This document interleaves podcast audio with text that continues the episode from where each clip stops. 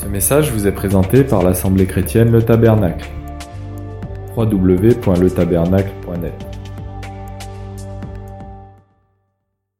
Ce matin, nous allons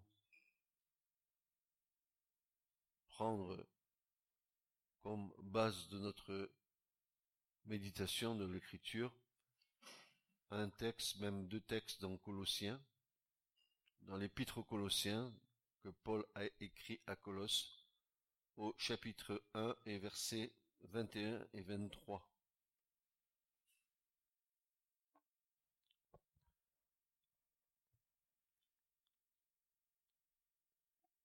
Paul avait un, un problème avec les Colossiens.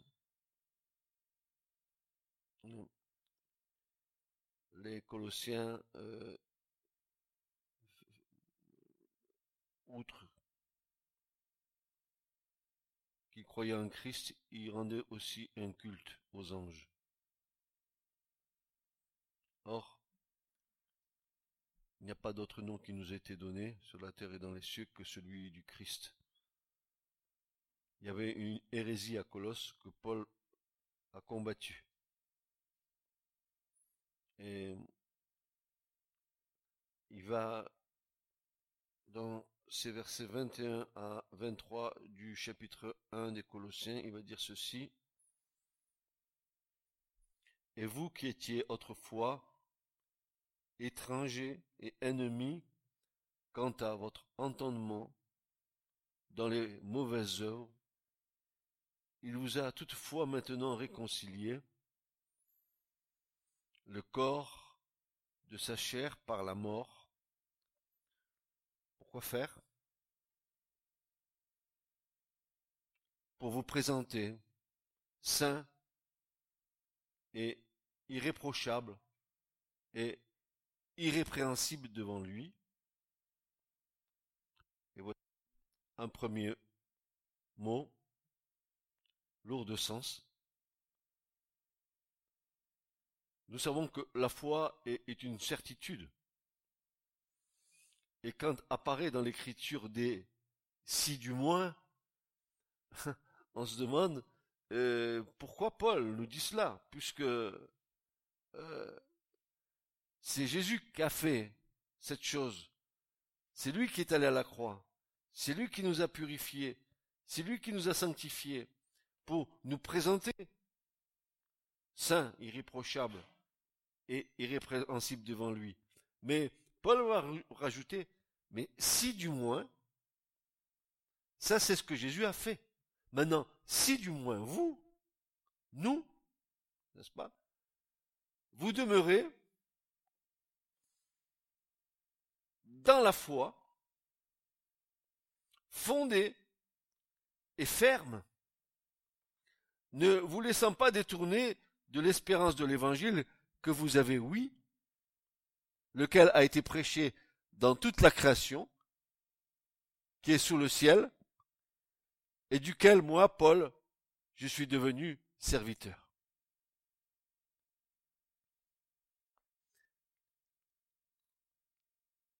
Nous allons nous arrêter dans ce passage à plein de choses à, à voir. Hein. Plein de choses à voir.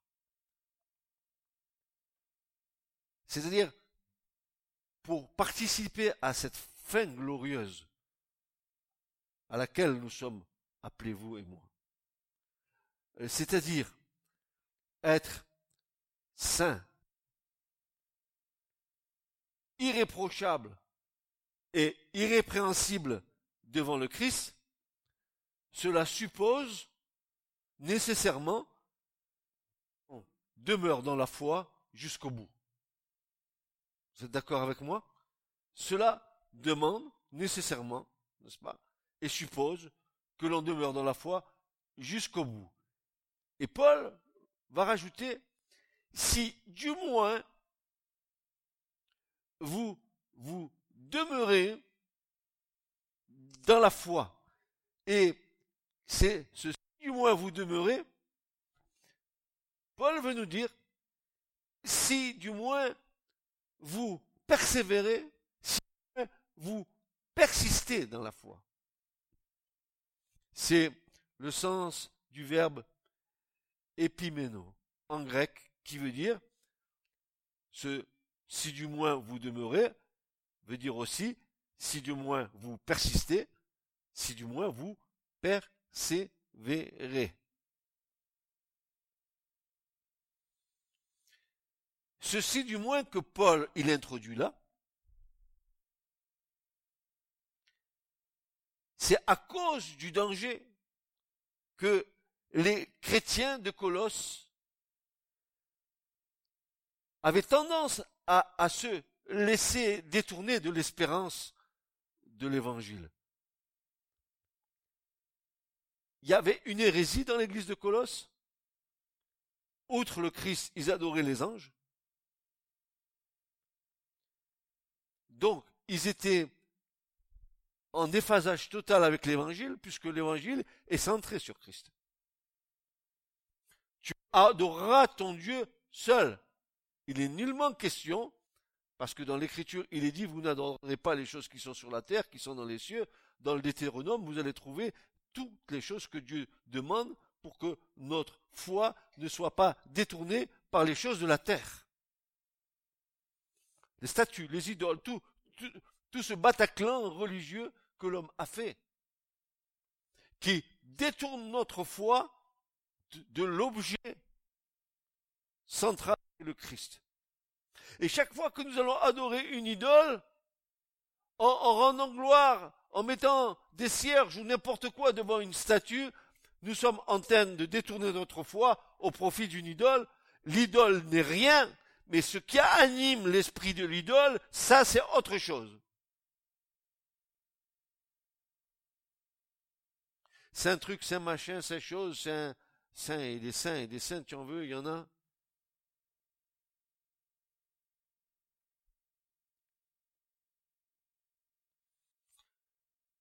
Si du moins là que Paul introduit, c'est à cause du danger que couraient les chrétiens de Colosse de se laisser détourner de l'espérance glorieuse de l'évangile, cette espérance qui est réservée dans les cieux, dit Paul, dans Colossiens 1.5 pour ceux qui persévèrent, pour ceux qui iront jusqu'au bout, dira Paul.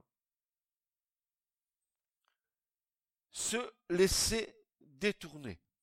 Il est dit, et ne vous laissons pas détourner de l'espérance de l'évangile. Qu'est-ce que cela veut dire? Se laisser détourner, ça veut dire s'éloigner. Ça veut dire dérivé. Et dans l'original du mot ici, détourné, ça veut dire d'être emporté loin de l'évangile. Ça veut dire qu'on a affaire ici à l'apostasie, se détourner. Il y a un passage de l'écriture où Paul va dire aux Thessaloniciens, il va dire, euh, on, parle de vous dans l'Achaïe, comment vous êtes détournés des idoles pour aller vers le Dieu vivant. Détourner, c'est faire un demi-tour. En hébreu, c'est chouve. Hein tu es dans cette direction. Maintenant, tu fais demi-tour. Tu vas dans l'autre direction. C'est ça la conversion. J'étais dans le chemin qui mène dans le monde, et voici je fais un demi-tour et je vais dans le chemin qui m'emmène vers le ciel. Et Paul il dit, si du moins vous, vous ne laissez pas détourner Frères et sœurs, il y a un autre évangile qui est prêché aujourd'hui et dont l'ennemi se régale. C'est l'évangile de nos propres pensées. C'est l'évangile du, propre fond de nos cœurs qui nous trompe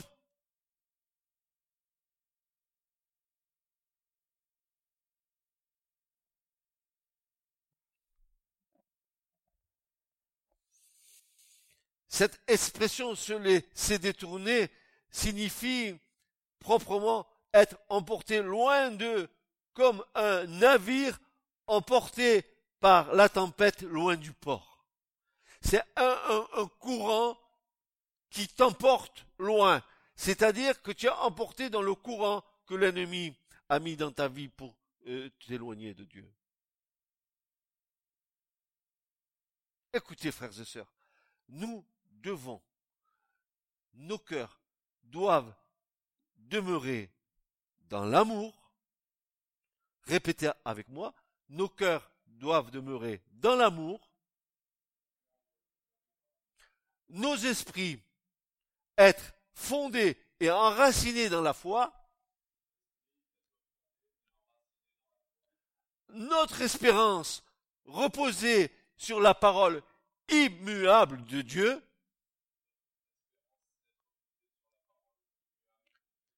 Nos êtres tout entiers attachés au Seigneur.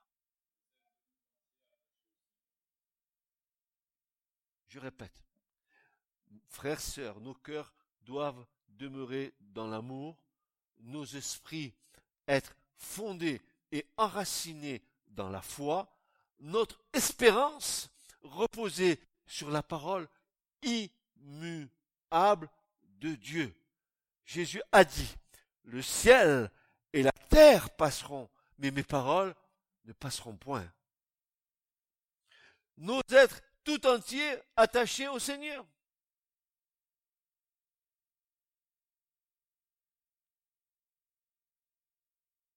Il y avait un réel danger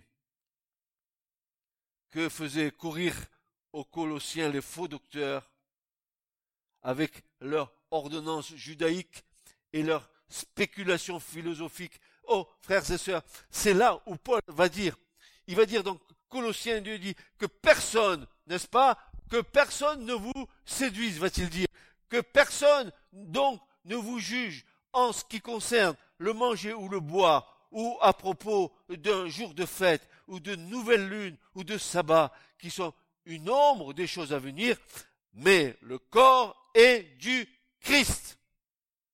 Il va rajouter que personne, que personne, ni un homme, ni un ange, personne ne vous frustre du prix du combat, faisant sa volonté propre.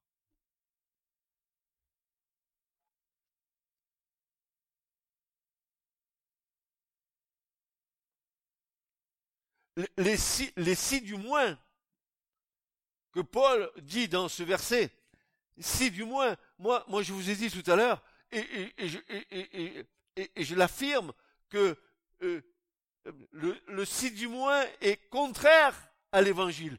L'évangile est une certitude, mais Paul, il dit si du moins parce qu'il s'adresse à des hommes. Et il connaît la faillibilité de l'homme. Il va dire ceci. Les si, dans la parole de Dieu, se rapportent à notre responsabilité ici-bas et non à notre position dans le Christ.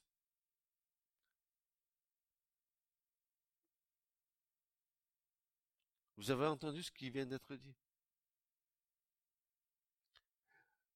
Les si dans la parole se rapportent à notre responsabilité ici-bas et non à notre position en Christ. Ces si s'adressent à notre conscience et sont destinés à empêcher l'enfant de Dieu de s'endormir dans une fausse sécurité et se relâcher dans la marche.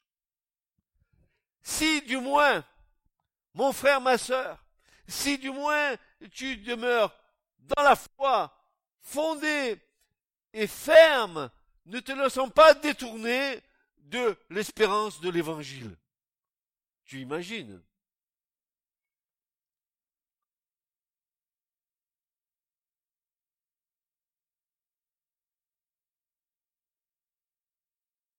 En même temps que nous trouvons dans la parole ces avertissements si sérieux, nous y lisons aussi de consolantes promesses pour encourager ceux qui désirent marcher fidèlement, fidèlement et qui sentent leur faiblesse. Dieu a promis de les garder dans le chemin et dans les promesses de Dieu, il n'y a pas de si. Dans les promesses de Dieu, il n'y a pas de si. Mais les si du moins s'adressent à l'homme. Dieu en Christ nous a dit que ton oui soit oui et ton non soit non. Si du moins ça vient de la versalité de l'homme, de la femme.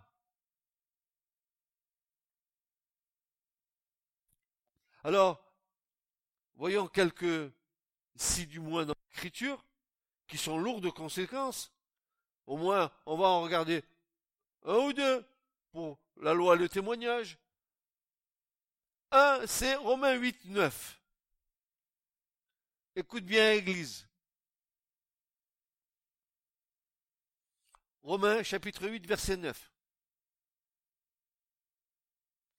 Encore un si du moins va apparaître là. Paul dira, Or, vous n'êtes pas dans la chair, mais dans l'esprit.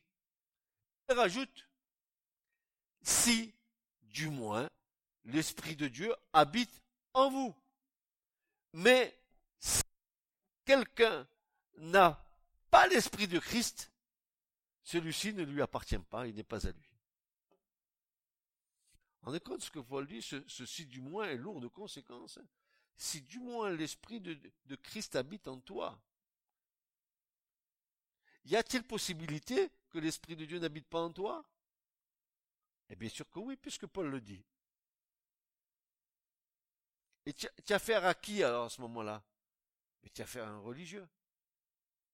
Quelqu'un euh, qui est dans une assemblée, qui est assis sur une chaise, qui écoute la parole, qui chante, mais qui n'a pas l'Esprit de Dieu en lui. Il faut naître de nouveau. Faut naître d'en haut. Ce qui est né de la chair est chair, dira Jésus. Mais ce qui est né de l'esprit est esprit. Il faut que vous naissiez d'en haut. C'est le critère. C'est le critère. C'est la clé qui nous ouvre l'éternité. Tu ne peux pas comprendre les choses du royaume si tu n'as pas l'esprit du royaume. Tu peux pas, comprendre cette parole. C'est pour ça que les gens euh, qui ne connaissent pas Dieu, mais qui parlent la parole, ils, se servent de la parole pour contrer. Ils connaissent même pas ce que la parole est en train de leur dire. Ils font le rôle de l'accusateur. Ils t'accusent. Si Dieu était comme ça, pourquoi il n'a pas fait comme ça Après,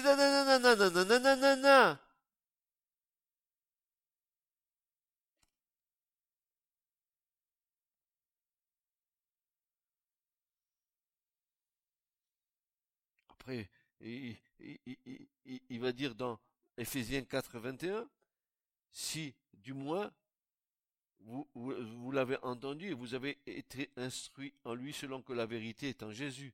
Si du moins, si du moins, si du moins, euh, euh, euh, même en étant vêtus, nous ne sommes pas trouvés nus. Par exemple, dans 2 Corinthiens 5, 3.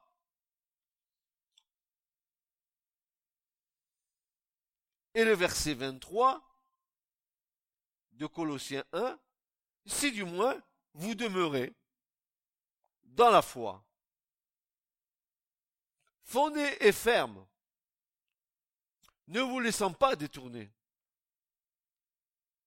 Qu'est-ce que ça veut dire fondé et ferme? Dis, sur quoi tu as fait ta fondation? Sur Christ? Ou tu as fait ta fondation parce que tu es, né dans une église et que ça fait des années que tu es dans cette église, mais tu n'es pas né de nouveau. Tu te sers même dans l'église et tu n'es pas né de nouveau. Tu peux faire des choses dans l'église et tu n'es pas né de nouveau.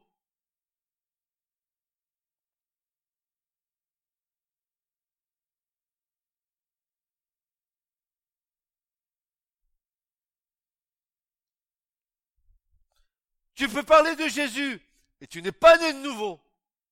Et pourtant, l'Écriture dit, nul ne peut dire que Jésus est Seigneur si ce n'est par l'Esprit de Dieu. Et pourtant, il y en a qui disent Seigneur Jésus, Seigneur Jésus, Seigneur Jésus, Seigneur Jésus, et n'ont même pas l'Esprit de Dieu. Et pourtant, l'Écriture nous dit que nul ne peut dire que Jésus-Christ est Seigneur s'il n'a pas l'Esprit de Dieu.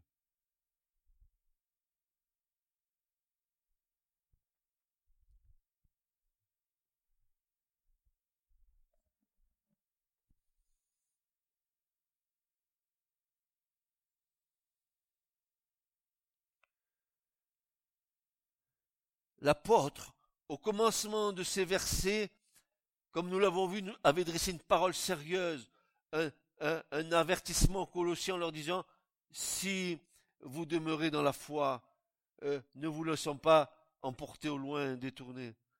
Pour demeurer et être ferme, écoute bien, pour demeurer et être ferme, il est nécessaire d'être fondé et enraciné. Comment tu peux avoir une fermeté si tu n'es pas enraciné? Comment tu peux être fondé si tes fondations ne sont pas sur le rocher des siècles?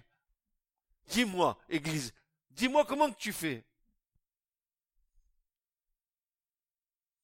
Demeurer et être ferme, il est nécessaire d'être fondé et enraciné. Un arbre sans racines sera bientôt renversé par le vent. Si ta foi, les racines de ta foi ne sont pas en Christ fondées en lui, tu vas être balayé. Et c'est pas parce que tu es dans cette assemblée, c'est pas parce qu'il y a Francis ici, c'est pas parce que tu entends une prédication de la parole que tu es pour autant sécurisé. Heureux celui qui écoute la parole de Dieu, mais heureux ceux et celles qui la mettent en pratique.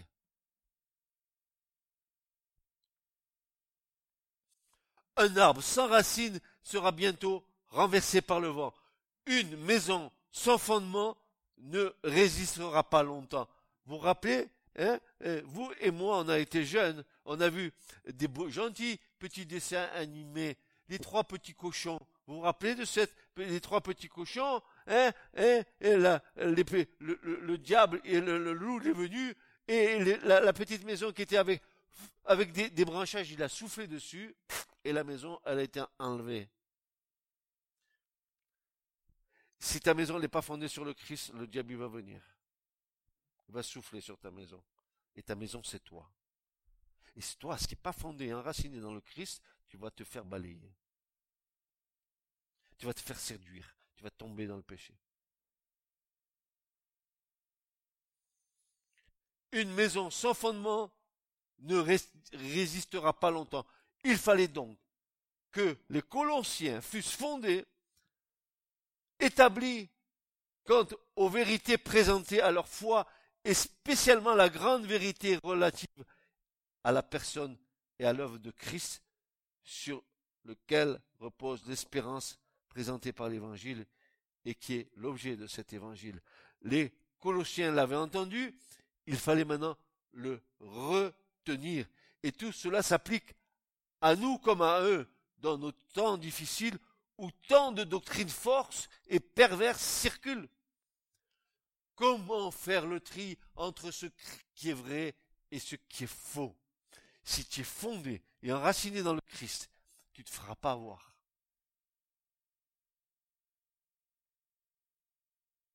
Parce que être fondé en Christ c'est être fondé sur sa parole. Qui aime la parole de Dieu ce matin? Qui la serre sur son cœur afin de ne pas pécher contre Dieu? Qui euh, se nourrit, se délecte de ce pain de Dieu qui descend du ciel? Qui va chercher la manne fraîche le matin? Qui Qui y va? Qui va?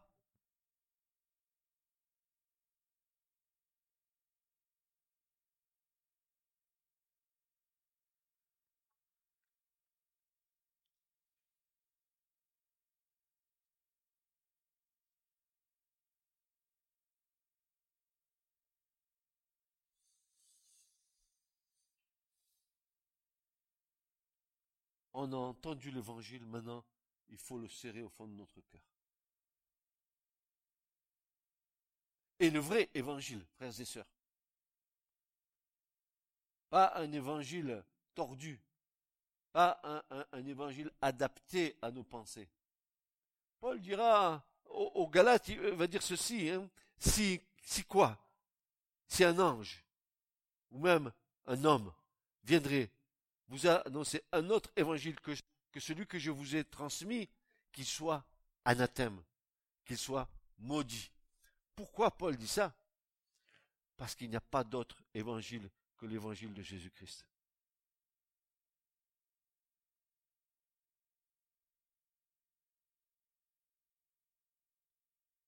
Mais en parlant de l'évangile que les Colossiens avaient entendu, la pensée de Paul se porte sur la vaste sphère où s'exerce la puissance de l'évangile et sur le ministère glorieux dont lui, Paul, avait été chargé à cet égard. Oh, vous savez que Paul a, été spécialement visité de, Jésus pour apporter l'évangile à toutes les nations.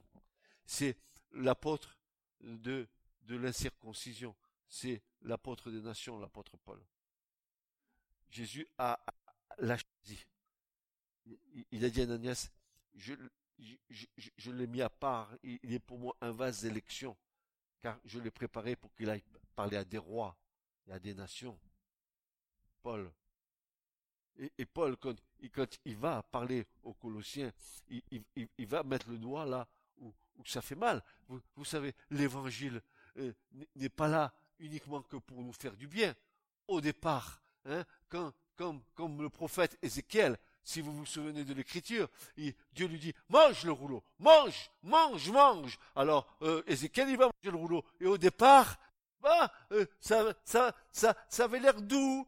Mais quand c'est dans, les, entrailles, hein, amer, quand la parole de Dieu rentre en toi, ah, c'est bien. Mais quand elle commence à faire son œuvre en toi, elle est comme une épée de tranchant. Elle, elle divise l'âme de l'esprit. Les, pensées du cœur, elle y va. Elle va même jusque dans la moelle des os, au plus intime de l'intime de l'homme. La moelle des os que tu n'as jamais vue. Eh bien, la parole de Dieu, elle va jusque là pour te fortifier.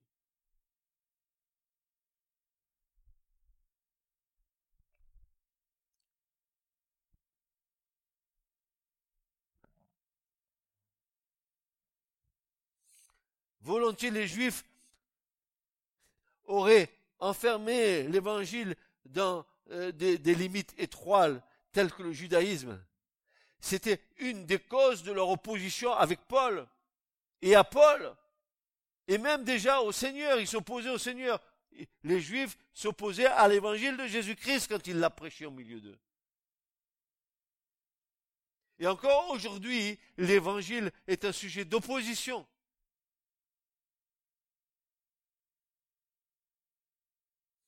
Tu peux parler, le monde, il peut parler de tout ce qui est péché, n'importe quoi, et le monde est content. Ne commence pas à lui parler de vérité, il ne le supporte pas. Frères et sœurs, savez-vous que ce monde gît sous la puissance de Satan? Savez-vous que le monde dans lequel nous sommes et dans lequel nous vivons est un monde qui est gangréné par Satan.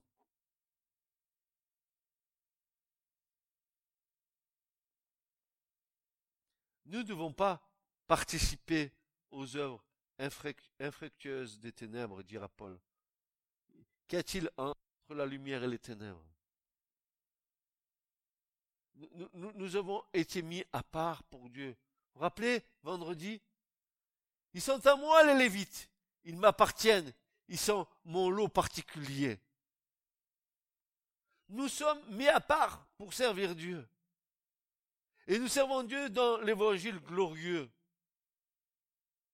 Nous ne pouvons pas rester inactifs. Nous ne pouvons pas rester simplement euh, à, à nous gaver de la parole, n'est-ce pas, et ne pas nous mettre en marche.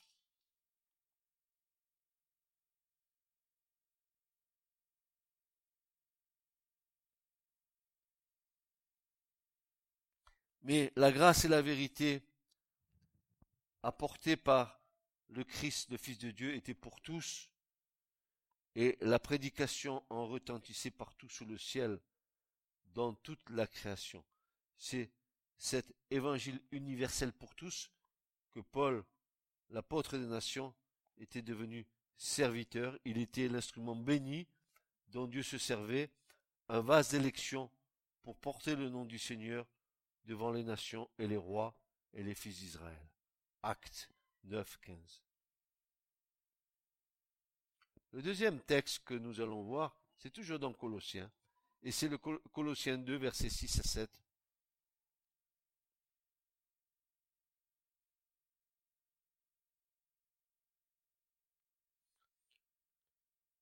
où Paul va dire aux Colossiens, comme donc vous avez reçu le Christ Jésus le Seigneur, il va dire quelque chose d'assez particulier, marchez en lui, enraciné, édifié en lui, affermi dans la foi, selon que vous avez été enseigné, abondant en elle avec des actions de grâce.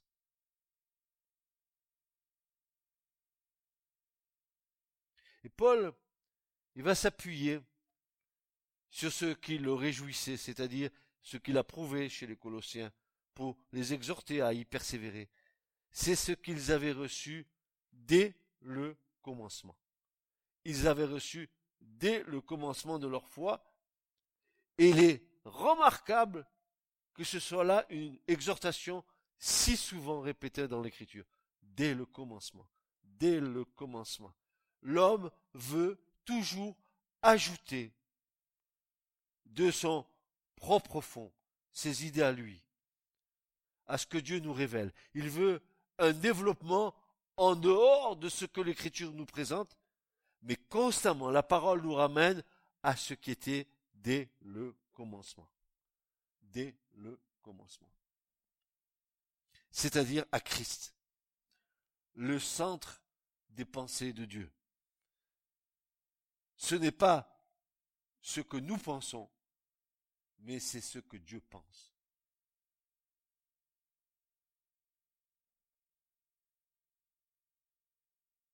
Ainsi, Paul dit aux Colossiens, comme donc vous avez reçu le Christ Jésus le Seigneur, marchez en lui. Qu'est-ce que ça veut dire ça, marcher en lui? L'apôtre Paul fait appel à ce qui était en eux une expérience personnelle à ce qu'ils avaient reçu. Et qu'est-ce qu'ils avaient reçu? Non pas un système de doctrine ou un ensemble de vérités, mais ils avaient reçu Christ lui-même. Sa personne, devenu l'objet de leur foi, est devenu l'objet de leur affection. Recevoir Christ, c'est mieux que de voir toute une pléiade de doctrines. Christ en moi, Christ qui vit en moi, l'espérance de la gloire. Si Christ vit en moi, et pleinement en moi, alors je suis sûr qu'il va me mener jusqu'au bout. Et Christ, tout entier, comme l'expriment tous les noms qui lui sont attribués. Le Christ, celui qui s'est donné pour nous, Jésus, ou Jéhovah le Sauveur, c'est son nom personnel, le Seigneur, celui qui a l'autorité, le Christ.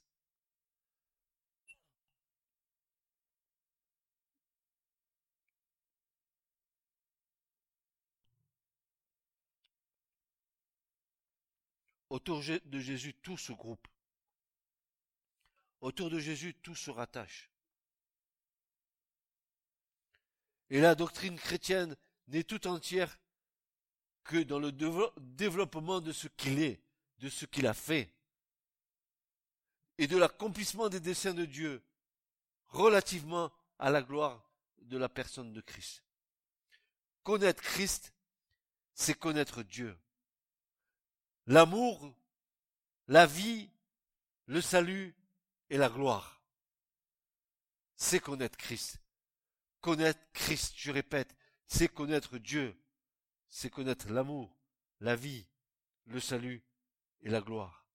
L'avoir reçu par la foi dans son cœur, sous l'action puissante du Saint-Esprit, c'est posséder toutes ces choses. Tu possèdes l'amour, tu possèdes la vie, tu possèdes le salut, tu possèdes la gloire, n'est-ce pas? Comment peux-tu dire que je possède la gloire Parce que Paul nous dit que ce qu'il a appelé, il les a aussi justifiés. Ce qu'il a aussi justifié, il les a aussi sanctifiés. Et ce qu'il a sanctifié, il veut aussi les glorifier. L'écriture est claire.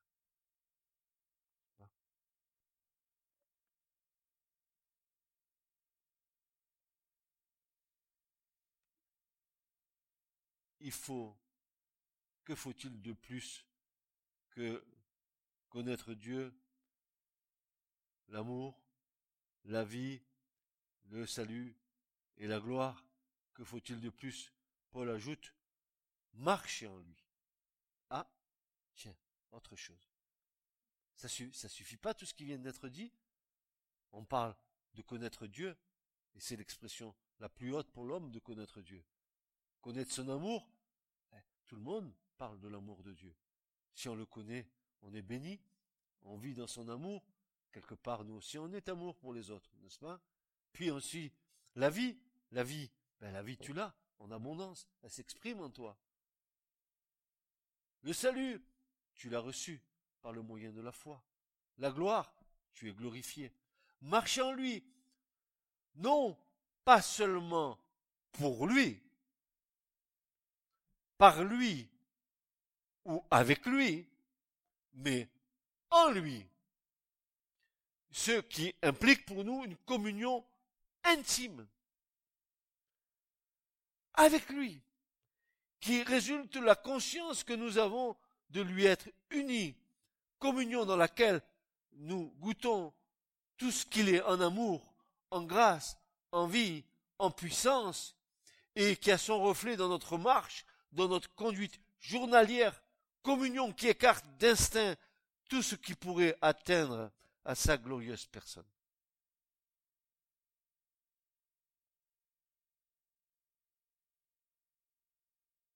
Et l'apôtre va euh, nous montrer ce, ce ressort qui est caché de cette marche en Christ dans les paroles qui va nous dire, étant enraciné et édifié en lui, va dire Paul, Paul les racines d'un arbre, tout en eux, paraissant point au dehors, le maintiennent debout.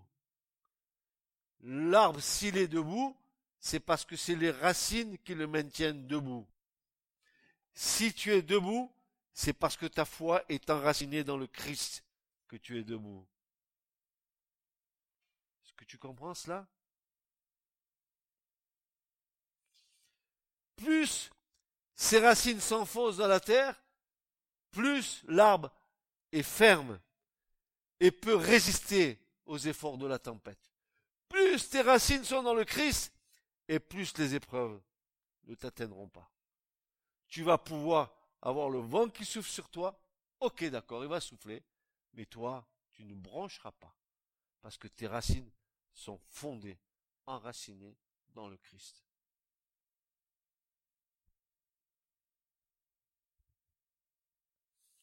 Par ses racines aussi l'arbre.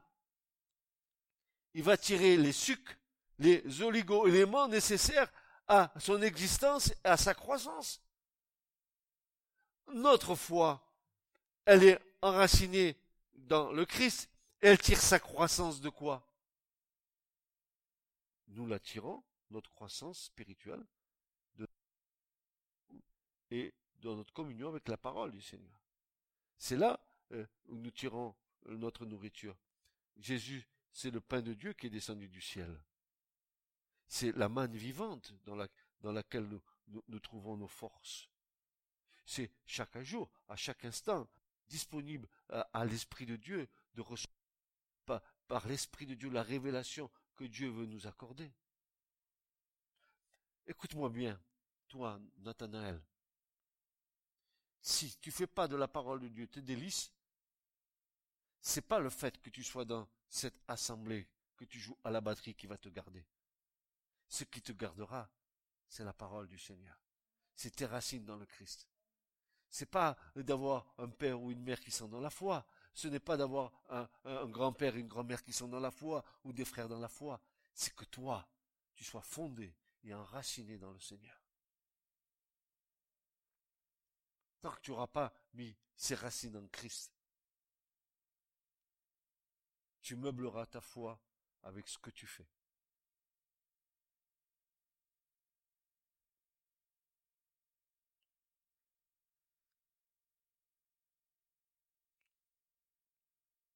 Les racines d'un arbre, tout en ne paraissant point au dehors, le maintiennent debout. plus ses racines s'enfoncent dans la terre, plus l'arbre est ferme et peut résister aux efforts de la tempête. Par ses racines aussi, l'arbre tire les sucs, les oligo-éléments nécessaires à son existence et à sa croissance. Ainsi en est-il de Christ pour chaque fidèle, pour chaque enfant de Dieu.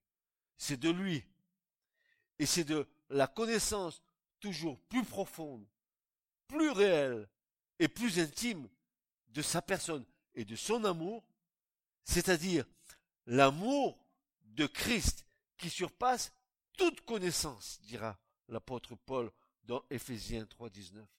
Euh, l'amour de Christ qui surpasse toute connaissance, que l'enfant de Dieu tire sa force et puise sa vie. C'est ainsi qu'il peut croître et se développer et braver tous les assauts de l'adversaire.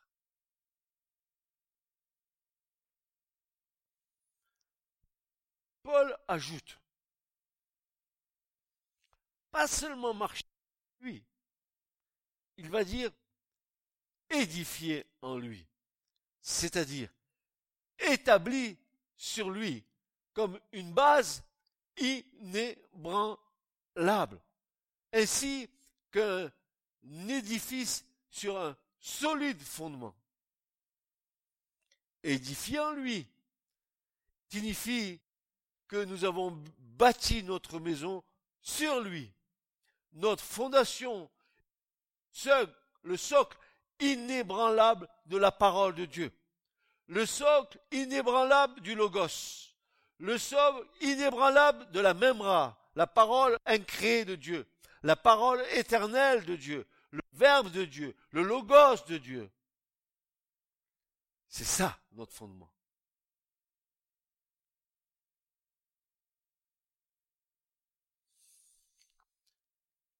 La doctrine chrétienne n'est plus pour nous simplement une affaire d'intelligence ou de connaissance livresque, mais, mais, la vraie doctrine chrétienne s'empare du cœur et des affections et en même temps que de la vie. Voilà ce qu'elle fait. La parole de Dieu, elle s'empare de notre cœur de nos affections dans le Christ et en même temps que notre vie. Puis, remontons, toujours à ce, dès le commencement de la vie chrétienne, Paul dit, selon que vous avez été enseigné, et non selon ce que vous enseignent les faux prophètes.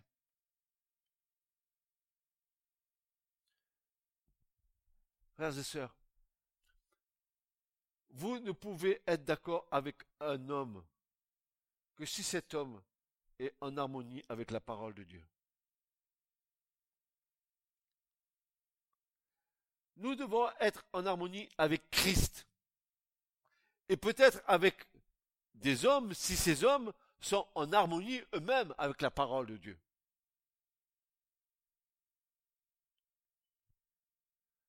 Je ne ferai pas confiance en l'homme.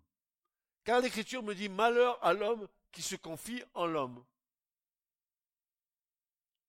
Et puis le psalmiste de déclarer Au nom pas à nous, ô Éternel, mais au nom pas à nous, mais à ton nom donne gloire.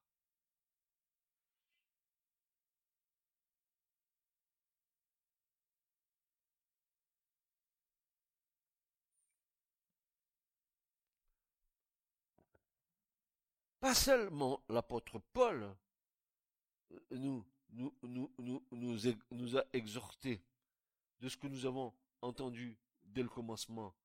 Pierre l'a dit aussi, et l'apôtre Jean aussi l'a dit. Pourquoi il dit ça? Ce que vous avez reçu dès le commencement. Parce que le commencement de toute chose, c'est la base sur laquelle vous fondez votre foi. Parce qu'ensuite viennent se rajouter des choses. Et ces choses-là, il faut avoir le discernement pour les rajouter à notre foi si elle demeure ancrée, fondée, établie sur la parole du Seigneur. L'apôtre Jean exhorte aussi les chrétiens afin que ce qu'ils ont entendu dès le commencement demeure en eux. Vous vous rappelez ce que Jean disait? Dans 1 Jean chapitre 1, et je, vais, et je vais vous le lire, parce que ça vaut la peine de le lire, frères et sœurs. Ça vaut la peine de le lire. 1 Jean 1. Regardez. Ce que Jean va dire, c'est tellement beau. Tellement beau. 1 Jean 1, 1. Regardez. À nouveau, Jean, comme Paul, va euh, dire ce qui était dès le commencement. Il dit ceci. Ce qui était dès le commencement, ben ce que nous avons entendu, puisque nous avons vu de nos yeux, ce que nous avons contemplé et que nos mains ont touché concernant la parole de vie. Et la vie a été manifestée. Et nous avons vu et nous déclarons et nous vous annonçons la vie éternelle qui était auprès du Père et qui nous a été manifestée. Ce que nous avons vu et entendu, nous vous l'annonçons, afin que vous aussi, vous ayez communion avec nous. Or, notre communion est avec le Père et avec son Fils Jésus-Christ. Et nous, nous vous écrivons ces choses, afin que votre joie soit accomplie. Dès le commencement, ce que nous avons vu, ce que nous avons entendu, ce que nous avons touché du Verbe de gloire, Jean a touché Jésus. Il était couché sur le sein de Jésus à la Sainte Seine. Il était en contact étroit avec la personne de Jésus. Il dit, mais nous vous l'annonçons ces choses. Ce que nous avons vu, ce que nous avons touché, ce que nous avons contemplé dès le commencement.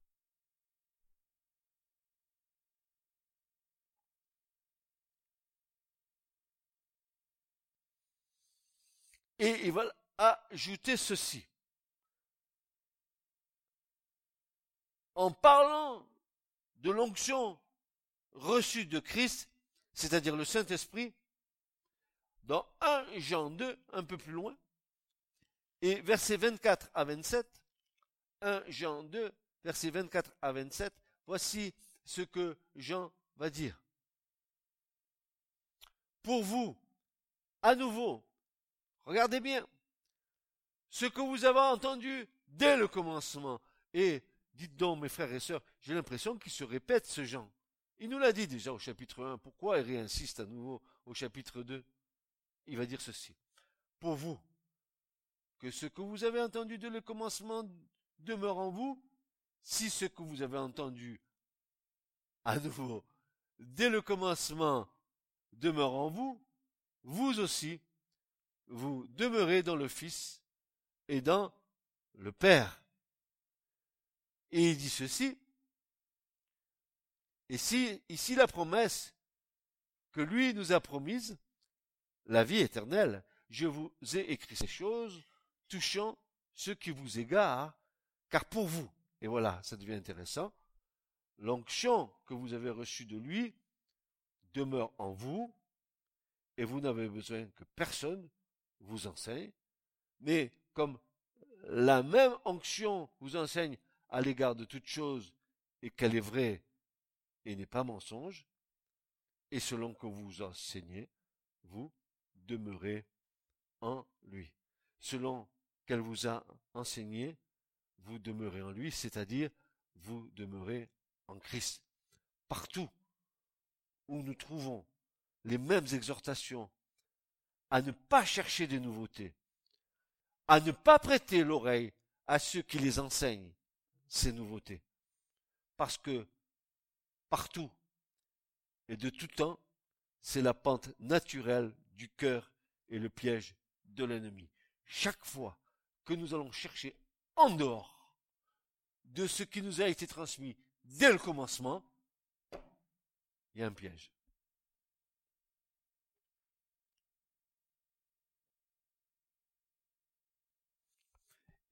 Le, grand piège qu'il y a eu ces dernières, euh, ces dernières décennies,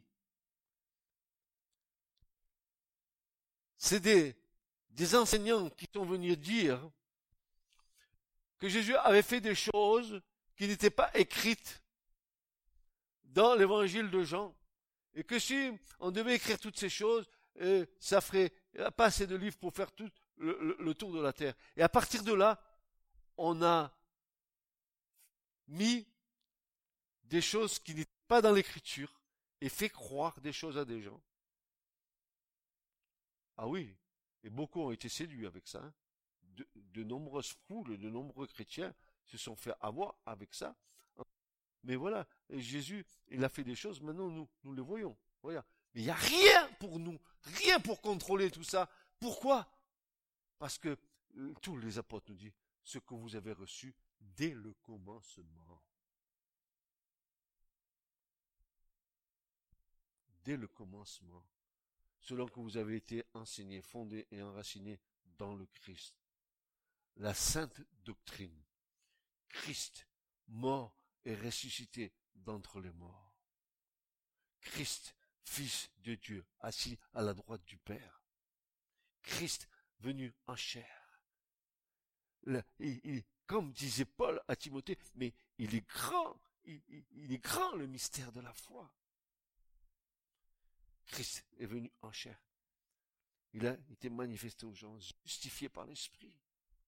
Regardez bien, c'est ça en quoi nous devons croire. Et, tout ce qu'on rajoute pour nous faire croire que le Saint-Esprit, moi, je vais vous dire une chose. Vous êtes d'accord avec moi? Si vous êtes d'accord, vous le dites tout haut. Est-ce que le Saint-Esprit, il parle de lui-même? Qu'est-ce que Jésus a dit? Il viendra il parlera pas de lui-même, mais il prendra de et vous le rappellera, il vous communiquera. Et Jésus a dit que ça était suffisant pour nous. Et chaque fois qu'on nous fait croire que Jésus a dit d'autres choses qui n'a pas été dites et rappelées par le Saint-Esprit, on se fait piéger. C'est un terrain sur lequel le diable va aisément.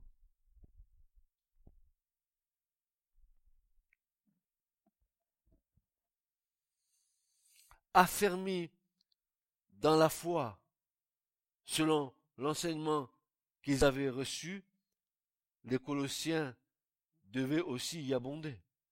C'est-à-dire que leur foi devait s'emparer de plus en plus de ce qui leur était donné en Christ. L'âme heureuse dans la jouissance toujours plus grande des trésors d'amour et de grâce qui se trouvent en lui exprime sa reconnaissance par des actions de grâce. Frères, sœurs, dans le Christ bien-aimé, si nous persévérons et persistons dans une foi intègre, fondée et enracinée dans le Christ, alors la promesse pour nous sera que nous lui serons présentés saints, irréprochables et irrépréhensible devant lui. Voilà une promesse encourageante, pleine d'espérance. Continuons à travailler avec crainte et tremblement à notre salut. Amen. Amen. Marchez en lui. Demeurez fondés, enracinés, établis dans le Christ et restez sur ce qui vous a été enseigné dès le commencement. Ne vous faites pas avoir avec des nouvelles doctrines qui ont l'air d'être euh, tirées de l'écriture, mais qui ont dedans le sceau de l'homme et qui nous détournent de la vérité. Car la chair est prête à jouir même des choses spirituelles. Que Dieu vous bénisse, hein, que Dieu vous fortifie mes frères et sœurs, ça c'est un message pour nous pour la fin des temps. Hein. Fondé, demeurer en lui, demeurer en lui, euh, pour être présenté saint, irréprochable et irrépréhensible. Si, du moins, dit Paul, vous demeurez dans la foi, fondé et ferme, et ne vous laissant pas détourner de l'espérance de l'évangile que vous avez entendu. C'est clair? C'est clair? Beaucoup veulent entendre des choses nouvelles. Vous savez, le domaine le plus piégeux pour nous et pour l'Église du Seigneur dans cette fin des temps, c'est le prophétisme.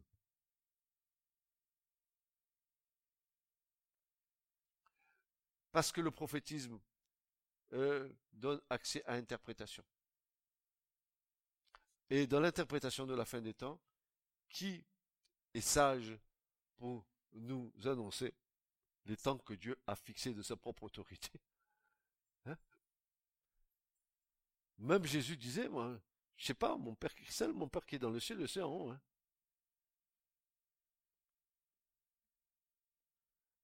pas l'outrecuidance ou n'ayant pas